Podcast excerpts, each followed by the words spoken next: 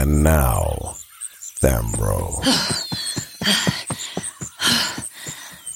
yeah. Run. Look out for that. Look. Turn left here. I said left, Anjelica.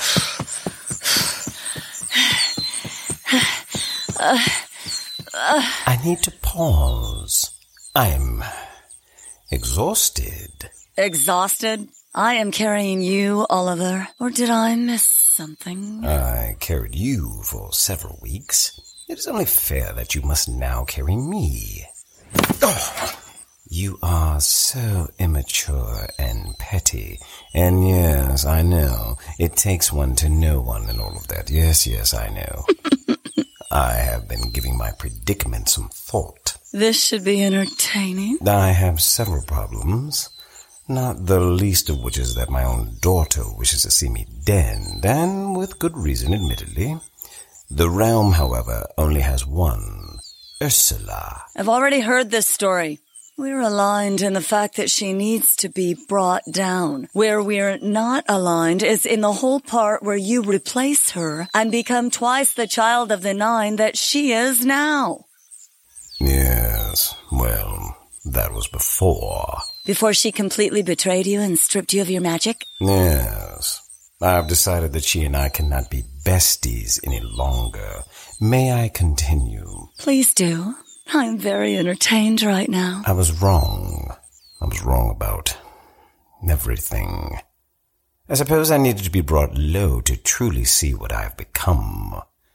But there will be time to wallow in my regrets later. For now, the realm must be protected. In order to protect it, we have two paths. Stop Ursula stop the five armies from attacking each other in Finn. Ollie, I don't think we can unring that bell. That horse has left the barn. Those armies are going to converge and people are going to die. It's regrettable, but. It is far more than regrettable. Anjelica, I did this. I let my own pride manipulate me into. And then I let fear cause me to I have to do something. I realize that war is now an inevitability, but there may be a way to keep the casualties to a minimum. How do we stop it, Ollie? We used the scrolls of malediction on Useless, and he commanded those armies to march on Fynn. You said it yourself. The curse on that scroll was that it made his ability to hold the shapes he shifted into permanently. I thought about something after the fact, but it didn't really matter until now. I thought the same. I know where your mind has lingered too. The commands that Useless gave those armies are likely permanent as well. I watched him give the commands and saw the look in the eyes of those men and women as they marched out. Even if Useless were to command them to stop, they would not listen. Then how do we stop those armies from going to war? There are three possibilities. First, we could attempt to reverse the magic of the scroll. The problem we saw when we attempted to do similarly with Borokain, though, was that the magic became permanent after seven days. We would have four to come up with a cure, and then we would have to distribute it to the totality of all five armies. Option two? The second possibility is to kill the Archmages who wrote the Scrolls of Malediction Magic rarely lives beyond the life of its caster. Those scrolls are thousands of years old. You think that mage is still alive? Is it so inconceivable? Your own sister was even older. Not only do I think he is alive, I believe that I actually know who he is. Who is he? He is a man known as 1,000 years, though that is a misnomer. He is far older than his nickname. He is arguably the most powerful magic user in Welkin. I thought that was you. Well, mm, used to be you. The only reason I could ever lay claim to that particular superlative was because he stopped casting several hundred years ago. He leads a cult now called the Agents of Thorn. The most feared and famous bounty hunter in Welkin, also known as the Ghost, he is a byproduct of their tender mercies. That cult of monks are part assassin, part warrior, and part magic user. Formidable indeed. What is their purpose? Why do they do what they do? I told you that purpose was a lie. When a man lives for more than ten centuries, what possible purpose could he have left to accomplish? Living in and of itself at this point is probably a burden for him. Think about it. Whomever he loved in his youth is now dead. I imagine he wants to die, but probably cannot. Honestly, I never gave it much thought before now.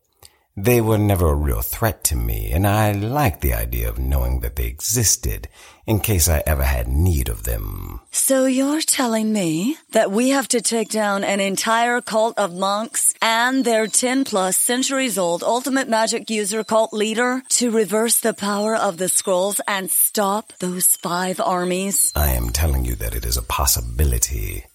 If we kill 1,000 years, it may change nothing. Scrolls work differently than memorized magic. Any fool with the ability to read can utilize the magical power of a scroll. It could be that instead of killing the writer of the scroll, we may need to kill the person who read the scroll to reverse the scroll's magic. But that was you, Ollie. Which brings me to option three, I'm afraid. Ollie, no. No. It has to be option two. A few hours ago, you were more than ready to kill me when the time came, as I recall. And you know I would have, but I would have shed a tear. A whole tear. Just for me. Just for you, Ollie. You complete me. Witty banter signed. You may not have a choice. I cannot ask you to take on the focused totality of the agents of Thorn. It would mean certain death for you. Killing me might stop the wars from ever starting and deny Ursula her army. Once I have arrived in hell, I might be able to gather forces to oppose her. Ollie, I have been to hell. It's not a social gathering of all of Welkin's evil villains. It's a place of torment, pain, and eternal separation from Elyon's love. When you go there, you will be tormented. You think you're powerless and hopeless now? Just you wait. Then what do we do? I do not have a fourth option, my dear. I do. We tell Elyon. that is rich. Have you lost your mind? Elyon will kill us both. And further, one does not simply ring a bell and expect the god of gods to come running. How are we supposed to even contact him? I have no powers now. I cannot utilize runes and rituals to contact Elysium. There is no known means to speak to a being so powerful. Oh, I don't know. Prayer seems to work pretty well for us regular folks. Hmm. Well, yes, that might work. Maybe. I do not know how to pray. Do you know how to pray? And where does one pray? Honestly, I don't know how to either. I might know of someone who does, though. The problem is he is a long way from here. Even on horses, it would take us several weeks to ride to him. We need to teleport, and you're powerless right now. Not necessarily. When mages lose their powers, we do not lose the ability to perform magic. We simply lose the magical essence that resides inside of us. The knowledge, however, is permanent. So we need to replace your magical essence? That is not possible, I'm afraid. My powers are gone for good. However, there's a rare tool that mages in my predicament turn to. Are you familiar with magic dust? I know that mages from centuries ago used it quite a bit, but you don't see it very often anymore. That is because it can only be gathered from the ashes of things burned by dragon fire. Dragons have been extinct for centuries, so the resources of magic dust dried up with them. That is until recently. Boro Kane. Precisely. There's magic dust in several places, not the least of which is Echo Village where Kane first struck. We are a two-day ride from there. One day, if you run. Are you seriously expecting me to carry you all the way to Echo Village? It is either that or you let all of those innocent, purpose-driven people die. Ugh, I can't stand you. No, I complete you. You completely disgust me. Come on, hop on my back, old man. Mush! Shut up. Anjelica ran towards Echo Village with the provost on her back. Thamro and Jenna were chained to a caravan of souls by way of the collectors, Sindel and Baal Khan. The forces of Gath remained poised to strike against the royal city of Fynn, and the four other armies continued approaching Finn with war on their minds. Could things get any worse for our heroes? Find out in the next exciting episode of Thamro